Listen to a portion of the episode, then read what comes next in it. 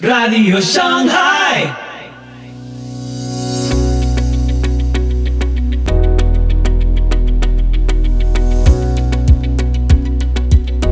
Muy buenos días, muy buenas tardes, muy buenas noches y muy bienvenidos a Radio Shanghai.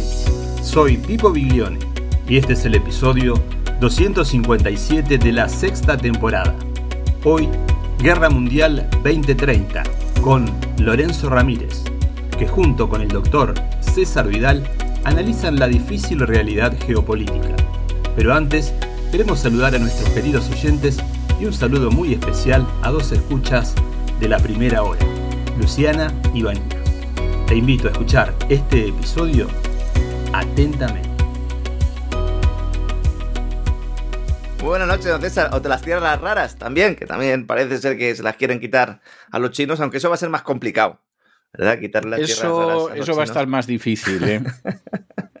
Aunque están poniendo toda la carne en el asador, madre mía, todas las agencias internacionales, todos los medios económicos especializados, hablando de cómo el G7 pone eh, a Rusia y China en la diana.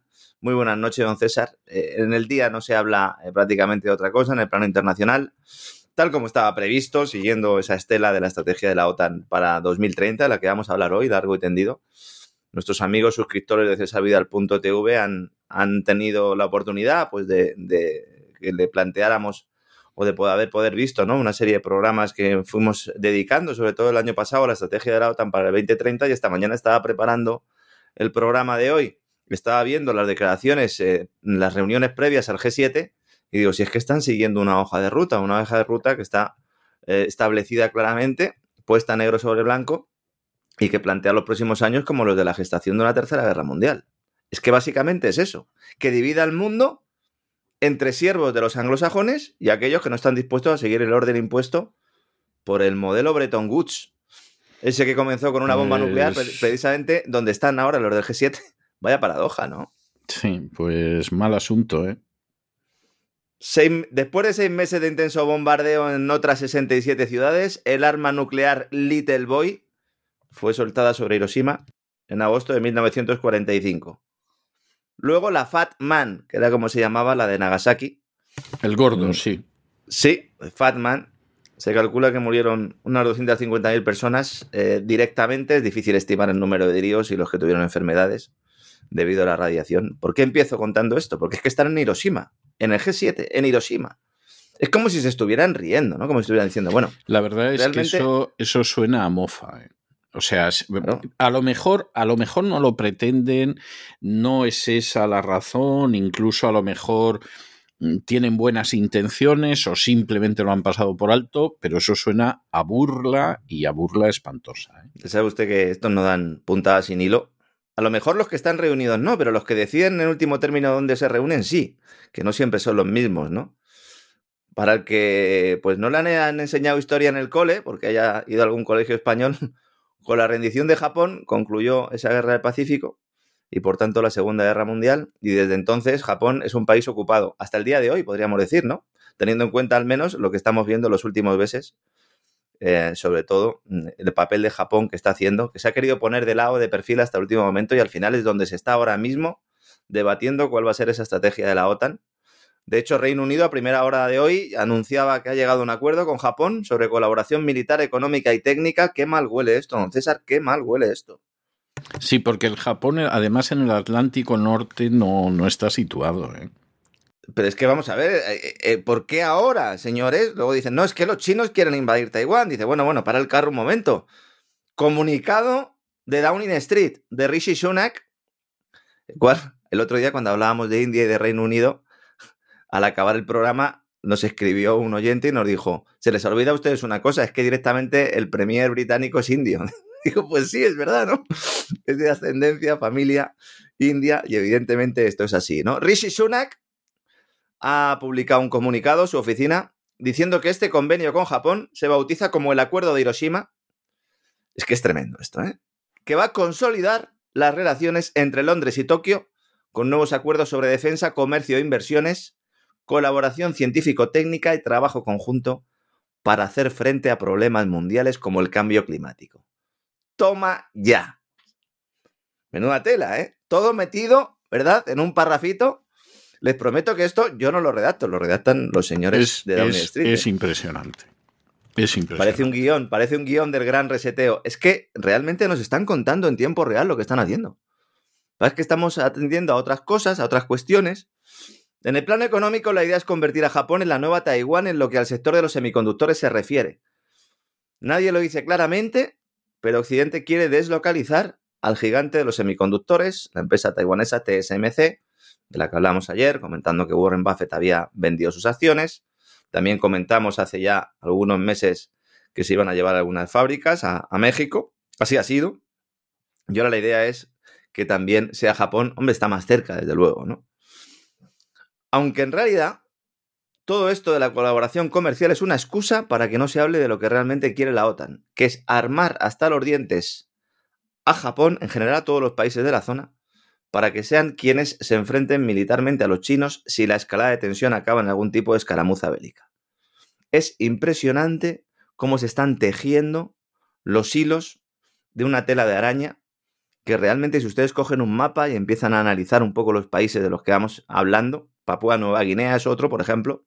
Comentábamos ayer que Biden había aplazado su viaje a Papúa Nueva Guinea, que iba a tener lugar después de la cumbre del G7, porque eh, pues estaba negociando el techo de deuda y sabe que al final le va a pillar un poco el toro, 31 de mayo. Hoy anunció que manda a Anthony Blinken. Gente dirá, bueno, ¿y qué pinta esta gente en, Papúa Nueva Guinea? Es más, ¿dónde está esto? Pensar alguno, ¿no? Ustedes cogen un mapa mundi, Australia, suben un poquito y un poquillo a la derecha, ¿eh? noreste, Papúa Nueva Guinea. La mitad de la isla es eh, Papúa Nueva Guinea y la otra es de Indonesia. Si van un poquito más arriba, ya tienen Filipinas. Y si van otro poquito más arriba, pues ya Camboya, Vietnam, Taiwán y China. Japón un poquito más arriba a la derecha, un poquito más al noreste. Todos estos países son los que quiere utilizar la OTAN para apretar las tuercas militarmente a China. Una vez más, guerra proxy. Don César, ¿se producirá? No lo sabemos. Pero esa es, ese es un poco la idea, ¿no? Reino Unido y Japón han acordado duplicar las tropas británicas para los próximos ejercicios conjuntos que se van a producir en la zona y un mecanismo bilateral de consulta sobre problemas de seguridad regionales y globales. Alianza militar Japón-Reino Unido con la que está cayendo, señores. Sunak va a mandar también el grupo de ataque de un portaaviones británico al Indo-Pacífico en 2025. Dice él que para ayudar a defender la paz y la estabilidad. Hay guerra ahí ahora mismo, es que a lo mejor me he perdido. ¿Hay una guerra ahí o si hay Yo alguien es que me lo pueda cuando aclarar? hablan, cuando hablan de la paz y la estabilidad me echo a temblar. ¿eh? Sobre todo porque cuando lo dicen, hace referencia a regiones que no están en guerra y después de decir ellos que van a defender la paz, de repente hay guerra. Diga, la guerra es la paz, como decía Orwell. Están calentando el avispero del Pacífico. Son los mismos movimientos que se produjeron tras la, llegada, tras la llegada de Joe Biden a la Casa Blanca, los mismos movimientos que se produjeron en el Báltico. Acuerdos bilaterales, envío de tropas, Dice, no es que los rusos van a atacar. Dice, pero es que usted se está poniendo en su puerta y está ya metiendo el pie en, en su frontera. Y es que usted además está armando nuclearmente. Ah, es para defender a Taiwán ahora. Antes era para defender a Ucrania, ahora es para defender a Taiwán. Todo esto es consecuencia de las líneas maestras que se esbozaron en la cumbre de la OTAN que se celebró en Madrid. Y es consecuencia de ello. Sunak va a visitar una base naval en su llegada a Tokio y va a confirmar esta intensificación de esa cooperación militar con Japón, que como digo, incluye duplicar las tropas británicas en los próximos ejercicios. Van a ir los ingleses a Japón a mantener, de alguna manera, una colonia militar. La idea es mantener al mundo en un contexto de guerra permanente. Lo hemos explicado muchas veces y esto tiene una relación directa con la economía también, porque es la manera de asegurar que el dólar sigue, siendo activo refugio, porque en un contexto de guerra permanente siempre, siempre sucede lo mismo, que es que el dólar se beneficia de esa inestabilidad porque los inversores acuden a él como refugio. Y ahí Europa, principal víctima, al menos en esta primera parte de la contienda, que es la que estamos viviendo ahora, y la idea es más guerra que justifique el incremento del presupuesto militar de una OTAN, porque no estamos hablando solo de Estados Unidos, ¿eh? de una OTAN que hasta ahora tenía problemas para conseguir que alguien metiera dinero. Ya nos hemos olvidado de aquello de cuando se apercibía a España y se le decía, oye, no estás poniendo tú el 0,7 del Producto Interior Bruto en la NATO, ¿eh? O cuando Alemania decía, yo no voy a incrementar el presupuesto. ¿Se acuerda usted la época de Trump? Totalmente, totalmente, sí. Que tuvo que decir Trump, oye, pues si vosotros no vais a meter aquí pasta y a mí esto no me interesa nada, yo me, yo me voy a mi casa. Sí, sí. Y yo no potencio esto. Vamos cerrando todas las guerras que habéis puesto en marcha en los últimos U años. Hubiera sido maravilloso. Claro.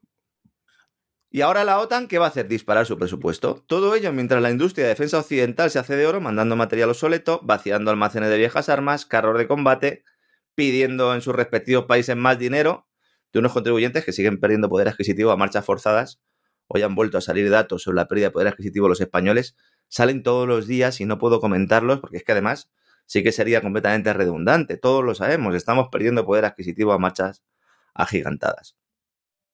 Poca gente sabe que hasta febrero de 2022 las grandes gestoras de inversión estaban eh, eliminando de sus carteras o reduciendo su exposición a acciones de corporaciones militares. ¿Por qué? Decían, bueno, pues si estamos en un contexto de guerra permanente, lo normal será que se, se, siga invirtiendo, ¿no? En esto. Sobre todo cuando se venía calentando esa olla. Pero es que resulta que entonces les penalizaban los criterios de inversión sostenible. Los famosos criterios ESG. ¿eh? La versión financiera de los Objetivos de Desarrollo Sostenible de la Agenda 2030. Entonces, muchas empresas militares empezaron a ver como muchos de sus inversores, los grandes fondos, le decían, mira, es que ahora si yo estoy aquí en tu capital me penaliza fue intervenir Rusia en la guerra eh, de Ucrania y cambiar estos criterios para que no penalizaran a las grandes empresas militares. Esa es una razón, por lo menos del mismo peso, que explica el crecimiento de las acciones de las empresas militares, más allá incluso, insisto, de la intervención de, de Rusia en Ucrania. Raytheon, Honeywell, Lockheed Martin, General Dynamics, con su filial Santa Bárbara aquí en España, Indra también a su manera, ¿no? Vieron todas, su valor. Todas ellas, por cierto, con un peso en el accionariado de los medios de comunicación importantes de Estados Unidos verdaderamente uh -huh. escalofriantes. O sea, hay, aquí en cualquier momento te dicen, vamos a tener una guerra en Pernambuco. Nadie sabe dónde está Pernambuco. Pero inmediatamente te empiezan a aparecer sesudísimos artículos de analistas en el uh -huh. Washington Post, en el New York Times, en la CNN, etcétera, uh -huh. comentándote que Pernambuco, bueno, necesita una guerra más que un corte de pelo y que además uh -huh. es esencial para toda la, la, cuestión de la paz mundial, etcétera. Y los derechos humanos. Los derechos y los humanos, derechos humanos también. Porque ahí resulta y, que maltratan sí. a las mujeres y tal, y los la niños trabajan. y todo lo demás. Es. Y arreando. Y queman carbón, contaminan. Y Pernambuco, que nadie sabe dónde está, lo machacan totalmente, hacen un negocio bárbaro y, y, encima, pues mucha gente creyéndose que estamos salvando la democracia. Quien dice Pernambuco dice Papua Nueva Guinea, perfectamente. Eh, perfectamente. He dicho Pernambuco para no. Porque, claro, parece tan absurdo que, que, efectivamente no quiero herir sensibilidades, pero podríamos haber dicho Papua Nueva Guinea, podíamos haber dicho Sudán o podíamos Sudán. haber dicho Ucrania. Ahora, ahora lo que están sacando otra vez de la caja dicen que Sudán es un estado terrorista. Que ha sido siempre una, un estado terrorista. Y, y, lo que hay que plantearse es: oiga, eh, ¿quién está vendiendo las armas a los terroristas? Los terroristas no tienen fábricas de armas ellos, ¿eh? Ellos no llaman por teléfono a Borrell y le dicen, oye, que queremos abrir una fábrica en Polonia. Lo que hacen es llamar a otro, que se, que se pone en contacto con otro a su vez, que es el que conoce al amigo de Borrell y es el que le dice, oye, pues mira, aquí tenemos un excedente estupendo. Y si no, habla con Vladimir, que está recibiendo el señor Zelensky unos eh, armamentos estupendos de Estados Unidos y lo estamos vendiendo aquí en la Deep Web eh, en el mercado negro. Pues si te apetece, pues puedes aquí. Y luego te vas a Sudán, la montas y así ya puedo yo mandar a la OTAN otra vez para pasaros a todos a cuchillo. Hay un documento enormemente revelador que expusimos hace un año aproximadamente en un programa exclusivo para suscriptores que hicimos en cesarvidal.tv, que el documento se llamaba, usted se acordará, don César, a mí es que me causó mucha impresión, era NATO 2030, unidos sí. para una nueva era. Sí, sí, era, era para echarse a temblar. Unidos para una nueva era. Dice, bueno, muy bien. ¿Y esto qué pasa? Pues esto lo hace la OTAN, fue publicado en noviembre de 2020. Noviembre de 2020, ¿eh? Queda lejos la intervención militar rusa. Lo que estaba cerca en aquel momento, que era el pasaporte COVID, los productos de Pfizer y Moderna, el temor a nuevos confinamientos, esa sensación que teníamos todo de a ver por dónde nos van a llevar estos del reseteo. Este documento eh, eh, es la base para un programa eh, de la OTAN que tiene el mismo título que el informe, Unidos por una nueva era, y que incluye una campaña de propaganda con publicaciones para jóvenes incluidas de los colegios y en cuya elaboración ha destacado la participación de personalidades del complejo militar industrial italiano. Mm. Todavía no había llegado Giorgia Meloni, pero parece que ella tampoco está demasiado incómoda con la situación o con la posición de Italia respecto al tema ucraniano, etcétera, etcétera. De hecho, la vemos la primera de la lista. Entre esas personas hay una señora que se llama Marta Dasu, que fue consejera en política exterior de, Massimo D'Alema, del que fue primer ministro italiano, durante la masacre de la OTAN en, Yugoslavia, dirigida por el carnicero de Belgrado, eh, sobrenombre con el que se conoce en algunos sitios a Javier Solana, el histórico del Partido Socialista, el que decía OTAN de entrada no. ¿eh? Señores, acabó no solo de secretario general, sino masacrando un país. Y esta señora trabaja en el complejo militar industrial, en una empresa que se llama Leonardo. Leonardo es como sería la Indra de, Italia, eh, Leonardo, con la cual además tiene eh, negocios, ¿no? la empresa española. Entonces, la excusa para elaborar esta estrategia eh, de la Alianza Atlántica, con la mirada puesta en 2030, era determinar las medidas necesarias para qué? Para que ninguno de los socios se salga del guion. Se trata de obtener un consenso con un martillo. Entonces, todo se decide en Londres y Washington y luego pues se va permeando en estas reuniones del G7, que, para dar esa apariencia de que, de que hay más de dos o tres decidiendo. Cuando en realidad, pues ya me dirán ustedes, la Unión Europea en el G7, ¿qué pinta? Incluso eh, eh, podríamos preguntar qué pinta el propio Macron, el hombre de los Rothschild y, otra serie de gobernantes, ¿no? Cuando uno entra a fondo en este informe, insisto, el que quiera más detalles puede acudir a, nuestro canal, están ahí todos los programas. Ahí lo que se ve es que el objetivo era, antes de que se produjera la intervención militar rusa, hacer que la OTAN fue una especie eh, de entidad eh, a partir de la cual se articulara el gobierno mundial. Ese gobierno mundial famoso, esa gobernanza global, como queramos llamarlo. Este documento, aunque es publicado en noviembre de 2020, se eh, escribió en diciembre de 2019. Y en diciembre de 2019 el documento define a Rusia, abro comillas, como el enemigo del mundo. Nos van sonando cositas. No solo era la Ram claro, Corporation la que, nos van sonando cositas, por ah. supuesto. Y en ese informe se dice que uno de los objetivos de la OTAN era crear un paraguas de armamento nuclear en los países europeos más cercanos a Rusia y armamento cibernético de última generación. Ciberpandemias también, como dice nuestro amigo Klaus Schwab, el presidente del Foro Económico Mundial. ¿Y China? Bueno, pues en cuanto a China, los, analistas de la Alianza Atlántica de todo esto es de lo que se va a hablar los próximos días en el G7. Nos sacarán comunicados que no tendrán nada que ver con todo esto, con declaraciones eh, que tendrán apenas eh, poca importancia, más allá de la simbología, Rusia y China, pero de esto es de lo que se está hablando, de lo que se va a hablar estos próximos días. Y en cuanto a China, como digo, los analistas eh, de la Alianza Atlántica asumen como propia la profecía del Foro Económico Mundial, esa de que, de que China va a ser líder del mundo en el año 2030. Eso ya nadie lo discute. Hace unos años se discutía, ahora ya nadie lo discute. ¿Pero qué, cuál es su objetivo? Intentar evitarlo. Y aquí la estrategia es distinta que en el caso de Rusia. Como hay una interdependencia notable, luego vamos a hablar de un informe de Morgan Stanley que lo pone esto sobre la mesa, evidentemente no puedes entrar directamente a, romper relaciones y tener un enfrentamiento militar. Aquí se, habla de dinamitar los cimientos del programa de la nueva ruta de la seda. ¿Cómo? Pues creando inestabilidad en Oriente Medio. Y cuando dentro de unos meses, unos años, empecemos a ver golpes de Estado en determinados países, países, por cierto, a los que les está vendiendo, les está exportando a Alemania bienes para que luego sean enviados a Rusia, ayer lo explicábamos, cuando empecemos a ver esos movimientos, pues alguno dirá, bueno, resurgimiento del terrorismo internacional, vamos a intentar acabar con los rebeldes, no, es que ahí ese gobierno es pro Putin, es pro Xi Jinping, y ese es el tema, ese es el, ese es el plan. Pero eso sí, hay que hacer caso a Rishi Sunak, ¿verdad, don César? Que el objetivo es la paz y la estabilidad. Lo que pasa, lo que pasa que no tengo yo claro que si volvemos a encontrarnos en una guerra mundial, esta vez los indios estén dispuestos a poner los muertos por Gran Bretaña. ¿eh? Es decir, porque claro, Vamos a ver, este es un dato que se suele pasar por alto, pero de los soldados británicos muertos durante la Segunda Guerra Mundial, eh, un porcentaje elevadísimo fueron indios. Es decir, indios que combatieron en el norte de África, que combatieron en Italia, etcétera, etcétera. Y no, no veo yo a los indios en esta guerra dispuestos a morir bajo la bandera británica.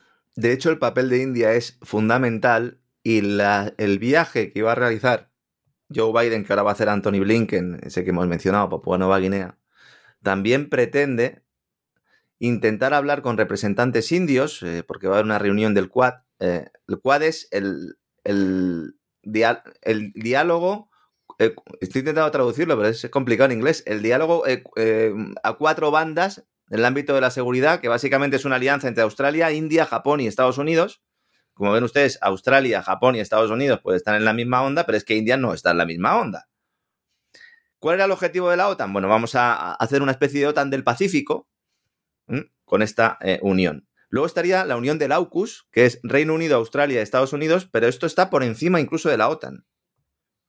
En el ámbito de la toma de decisiones, podríamos decir que está por encima de, la OTAN. Bueno, pues en este diálogo eh, a cuatro bandas, vamos a llamarlo así, India en principio no está dispuesta a seguir la senda de la OTAN. Y Estados Unidos... Pero vamos, ni locos. Estados Unidos está intentando negociar esto. Y no van a poder hacerlo.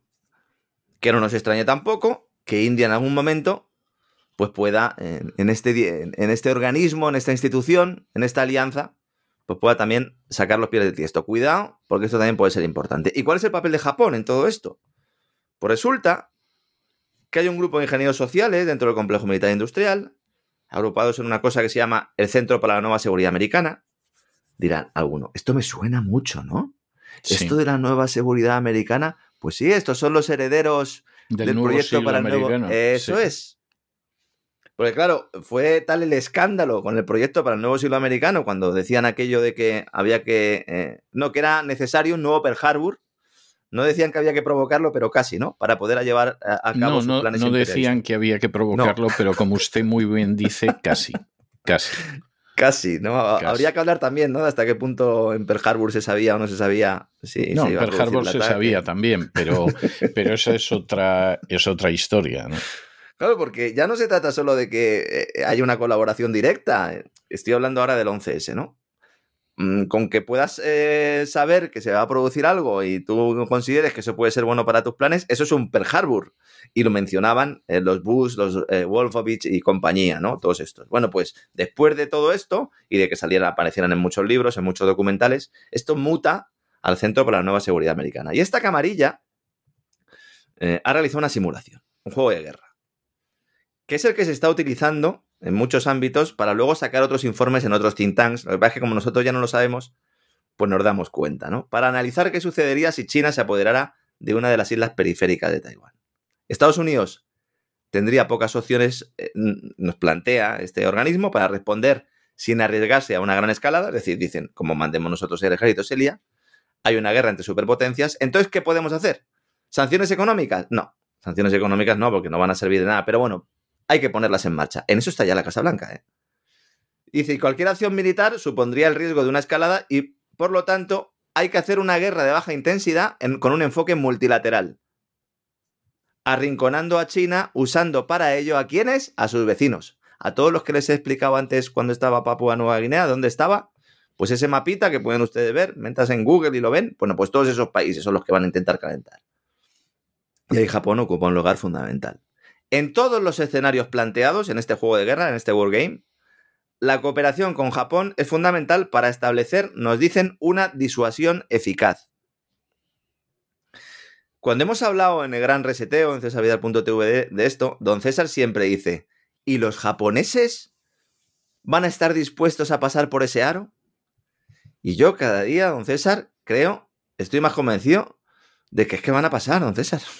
Ya, lo que pasa, vamos a ver, eh, vamos a ver, hay una cuestión que a mí me parece muy seria. Es decir, los políticos japoneses que siempre han sido muy corruptos, no nos vamos a engañar. Es verdad, eso es verdad, no lo hemos comentado, sí, sí. Claro, con seguridad, con seguridad, eh, van a pasar por el aro. Yo no tengo ninguna duda. Lo que está por ver es la reacción que eso puede provocar. En la población, los ciudadanos. Sí. Sí, claro, esa es la. Y la gran claro, cuestión, los ¿no? japoneses eh, la herida de las bombas atómicas la tienen. Yo no voy a decir que sea una herida de resentimiento hacia los Estados Unidos, porque no creo que sea así. Pero sí tienen la herida de lo que fue la, las bombas No, porque ha habido, atómicas. ha habido también buena parte de síndrome de Estocolmo. Si no, es que no. ¿En qué cabeza cabe? Ustedes imagínense. Es que es lo que estamos definiendo. Hiroshima, reunión del G7. Llega allí Joe Biden a decir China es el problema, Rusia es el problema. Y dice, oiga, eh, ha pasado mucho tiempo, pero aquí los que han tirado la bomba fueron ustedes. De hecho, se le ha pedido a Biden que hiciera algún tipo de, comentario eh, pidiendo perdón. Esto que está tan de moda últimamente y que no tiene demasiado sentido, ¿no? Pero bueno, está muy de moda el decir, bueno, pues algo que pasó hace 100, 150 años, vamos a pedir perdón. En principio la Casa Blanca se niega, claro, saben que serían todos los titulares. Todo el mundo haría referencia a eso. Es que es el único ataque nuclear que se ha producido. Ahora que últimamente está todo el mundo hablando de la posibilidad de que haya otros países que lancen ataques nucleares. Yo, todo el- aquel que lo desee puede acceder a, este informe que he comentado en, en internet. El del think tank eh, se publicó eh, eh, ya hace unos meses. El título es La estrategia de la rana venenosa. el título del informe. Porque plantea que como las ranas venenosas anuncian el riesgo que representan para los depredadores con colores brillantes, pues la ejecución de este plan requeriría que Estados y Taiwán planifiquen, coordinen y sobre todo comuniquen sus políticas de disuasión antes de una crisis en lugar de improvisar una respuesta. Es decir, calentar el avispero. O sea, vamos a estar calentando todo Claro. el tiempo antes Eso y, y punto pelota. Muy bien, muy, muy bonito, muy ejemplar, muy moral, muy moral. Es espeluznante que se, que se presente y que se plantee esto como eh, garantizar la paz. Dice, Esto- estos son los que están a favor de la paz y de la política con reglas. A mí lo que me gustaría saber claro, es cuál es el tipo de reglas, porque esto suena a lo de Manolito, ven aquí, extiende la mano, paz, reglazo. O sea, ese, ese es el tipo de reglas que a mí me recuerda esto. claro. Dice, si no he hecho nada, dice, bueno, pues imagínate si hubieras hecho. O para cuando lo hayas hecho, ¿no? El informe dice, la necesidad, manifiesta la necesidad de debatir, desarrollar y preparar políticas coordinadas mucho antes de una posible crisis o conflicto. Es que me parece tremendo esto. Dicen, no, no, antes de que haya una crisis y conflicto yo me preparo. Bueno, eso es- entendible. No, pero no solo me preparo, sino que muestro a todos los demás que me he preparado y que voy armado hasta los dientes. ¿Para qué? Para que los otros hagan maniobras y respondan a mis maniobras. Y eh, algún día haya algún caza que se haga un Top Gun y que de repente haya, haya algún problema. Por cierto, que no sé si van a montar academias Top Gun en, Londres. ¿Sabe usted que van a entrenar ahí a los pilotos ucranianos para los, para los cazas, los famosos cazas? Le ha dicho Rishi Sunak a Zelensky, mira, los aviones no te los voy a dar todavía. Pero tú mándame aquí ucranianos y yo pues les enseño a utilizarlos y tal. Y ya dentro de unos meses veremos si te doy los cazas o no. Yo no sé si aparecerá ahí algún Tom Cruise ucraniano también, con Iceman, y podrán protagonizar pues eh, una historia parecida a la de la famosa película, ¿no? Esta es la clave, usar a los medios de comunicación, usar las redes sociales, usar a los políticos como ranas venenosas. Alguno ya lo es, ¿eh? no, le hace falta disfraz. Mientras el complejo militar industrial pues va orientando su negocio y de paso se mete miedo a la población, porque evidentemente esto es pavoroso lo que estamos contando aquí. Es pavoroso. El factor económico es fundamental. Los propios autores también del informe lo dejan claro cuando indican que Taiwán y Estados Unidos tienen que estar preparados para explotar la beligerancia y la agresión de China en el ámbito de la información, dicen. Es decir, propaganda. Esto, esto, qué cara más dura, de verdad. No, no, no, es que es que es mucha cara, ¿eh? Dice, no, es que esta gente, la propaganda y tal, tenemos que explotar la beligerancia y esa agresión, tenemos que calentarlos. Y dice, y así se producirá una respuesta regional o internacional a la agresión china, que apuntalará la estrategia para aislarla y castigarla económica y políticamente. Esto está publicado, en son documentos oficiales, con la estrategia. Esto no está guardado en una caja fuerte, eh, pueden hacer en internet. Y entonces dicen, bueno, la caliento hasta que China actúe. Y entonces China, una vez que actúe, digo, ¿ven ustedes cómo China quería la guerra? ¿Qué pasa? Que China esto lo ha visto venir desde hace mucho tiempo y China lo que está diciendo es, no, no, si yo intervención militar no quiero. De hecho, yo les pediría a ustedes que dejen de pelearse, que es lo que está haciendo China ahora mismo. Es verdad que está haciendo maniobras militares, evidentemente. Ahora, aquí el problema es que algún día suceda algo, ¿no? Sí. Hay alguna colisión, Y algún misil. entonces, a ver qué pasa, efectivamente. Claro. Dos Kissinger, submarinos que se Sí. cruzan, algo de Bueno, esa estas es otra. Sí, sí, sí. Evidentemente. Otra cosa es que luego no sepamos, porque en algunas ocasiones, como sucedía también en la película Top Gun, estas cosas se ocultan. La película Top Gun creo que era un encuentro entre los cazas norteamericanos y un MiG, un MiG ruso, y aquello se oculta para, para no generar un, un problema internacional, ¿no? Pues a lo mejor está pasando eso ya y no lo sabemos. En The Economist han entrevistado a Henry Kissinger en su última edición y ha planteado que una guerra por Taiwán destruiría la isla, evidentemente, pero también la economía mundial. Son unas declaraciones que la verdad no tienen ningún tipo de desperdicio. Kissinger, eh, quizás de todos los que hay vivos, sea el que más sepa de esto, ¿no? Sí, sí. De todos los que hay vivos, al menos, ¿no? Porque está claro. Él eh, plantea eh, que. eh, él dice ambas partes se han convencido a sí mismas de que el otro representa un peligro estratégico, hablando de Estados Unidos y de China. Yo creo que ahí pues se le peca un poco el ser norteamericano, porque si no tendría que, que darse cuenta realmente de que las acciones de Estados Unidos eh, no son comparables, insisto, siempre lo digo y dicen, no, es que parece que estás a favor, sí, yo estoy a favor de que la gente comercie en lugar de matarse. Otra cosa es que las condiciones de ese comercio pues, puedan ser más o menos buenas para cada una de las partes porque tengas un poder determinado o porque tengas unas materias primas o porque tengas unas alianzas. Pero comerciar siempre es mejor que matar. Si alguien eh, no está de acuerdo con esto, pues eh, que, ponga, que ponga una queja en, venta- en ventanilla, ¿no? Entonces dice Kissinger, dice, abandonar Taiwán, Estados Unidos no puede abandonarla sin socavar su posición en otros lugares, con lo cual ahí está metido en una ratonera. Entonces dice, la pregunta clave es, ¿es posible que China y Estados Unidos establezcan algún tipo de relaciones que reduzcan el peligro de conflictos que van a ir surgiendo en esa región de forma recurrente? Bueno, pues eh, él cree que es lo que hay que hacer, pero también manifiesta bastante pesimismo al respecto. Y luego hace un comentario que a mí de verdad me ha preocupado. Dice que en cinco años Japón puede convertirse en una potencia nuclear y expresa sus preocupaciones precisamente con esto, ligándolo con el informe de antes, don César. Yo de verdad, cuidado con Japón, ¿eh? Cuidado con el manejo que se puede hacer de Japón. Japón es una economía hiperendeudada. A Japón se le está manteniendo de forma artificial desde el sistema financiero norteamericano a través de la Reserva Federal. Cuidado con las guerras económicas, cuidado con las deudas que al final al que le debes el dinero es el que te manda. En el caso de Japón nos dicen que la deuda de Japón está en manos de los japoneses, pero fundamentalmente dependen de la estabilidad del dólar, de la estabilidad de los mercados internacionales, de la estabilidad de sus, de sus aliados. Y ahí Estados Unidos evidentemente es fundamental. Ahora Reino Unido parece que también con, ese, con esa inversión militar. ¿no? Morgan Stanley ha publicado un informe, el Banco de Estados Unidos, indicando algo que hemos eh, aquí apuntado en alguna ocasión y que me parece que no se está destacando suficientemente, que es que ese desacoplamiento entre Estados Unidos y China, dicen ellos, no es ni posible ni deseable. Y evidentemente esto es así. Es imposible una desvinculación total. Aunque las empresas trasladen su base de fabricación a otros países, empresas occidentales que están en China, los componentes siguen procediendo de China. Entonces, es muy complicado. Es más, cuando se deslocaliza, si tú sigues comprando los materiales a China, puede ser que China deje de vendértelos, que te los venda más caros, o en todo caso lo que haces es incrementar los costes de tu sistema productivo, porque ya te tienes que ir a otro país eh, eh, intermediario, ¿no?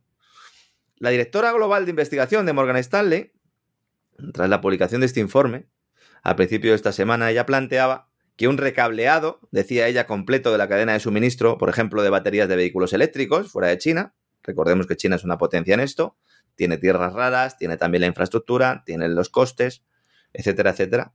Pues recablear por completo esta cadena de suministro para eliminar a China de la ecuación requeriría una inversión de 7 billones de dólares hasta 2040 por parte de Occidente. Por lo tanto, estos señores nos dicen, no es posible ni deseable esa desvinculación. Llevaría muchos años cambiar las cadenas de suministro. Estados Unidos seguiría dependiendo de China en muchos ámbitos. Es que dicen ellos, es verdad que invertir en un sector tecnológico requiere ahora un cambio de mentalidad, Dicen ellos para navegar por las implicaciones económicas de un mundo más multipolar. Qué bonito. Qué bonito, qué bonito. Yo, estas son esas frases que dices, qué botito, botito, que decían los de martes y 13, qué botito le ha quedado. Si es que son unos poetas, eh, estos estrategas. Sí, no, los entendemos. Es que no les entendemos. no, ese es el problema, que al final se nos escapa porque no les entendemos. En este informe además hay una serie de gráficos que muestran hasta qué punto esa interdependencia entre China y Estados Unidos es mucho mayor de lo que creen. Eh, incluso muchos congresistas de Estados Unidos, eh, que yo cuando leo declaraciones de algunos congresistas, me parece que no, no, no son muy conscientes de hasta qué punto eh, China necesita a Estados Unidos, o más bien Estados Unidos también necesita a China. Y los analistas de Morgan Stanley concluyen, atención, que una disociación total entre China y Estados Unidos solo es posible si se produce una guerra por Taiwán. Mira. Y entonces dice Morgan Stanley, agárrense los machos. Si eso ocurre, las cadenas de suministro mundiales se colapsarán de la noche a la mañana. Será esencialmente un reinicio. Bueno. Mira. Otra vez. Mira, otra vez. Mira, otra vez, ¿eh? O sea, ¿Eh? aquí bien, bien, bien, bien. Dices que están todos en el ajo. Pues es que tampoco son tantos, ¿no? Y así llegamos al final del programa de hoy. Recordá que podés seguirnos en Facebook e Instagram, dejanos tus comentarios y si te gusta, compartilo. Los invitamos, Dios mediante, a escuchar nuestro próximo episodio y que Dios los bendiga.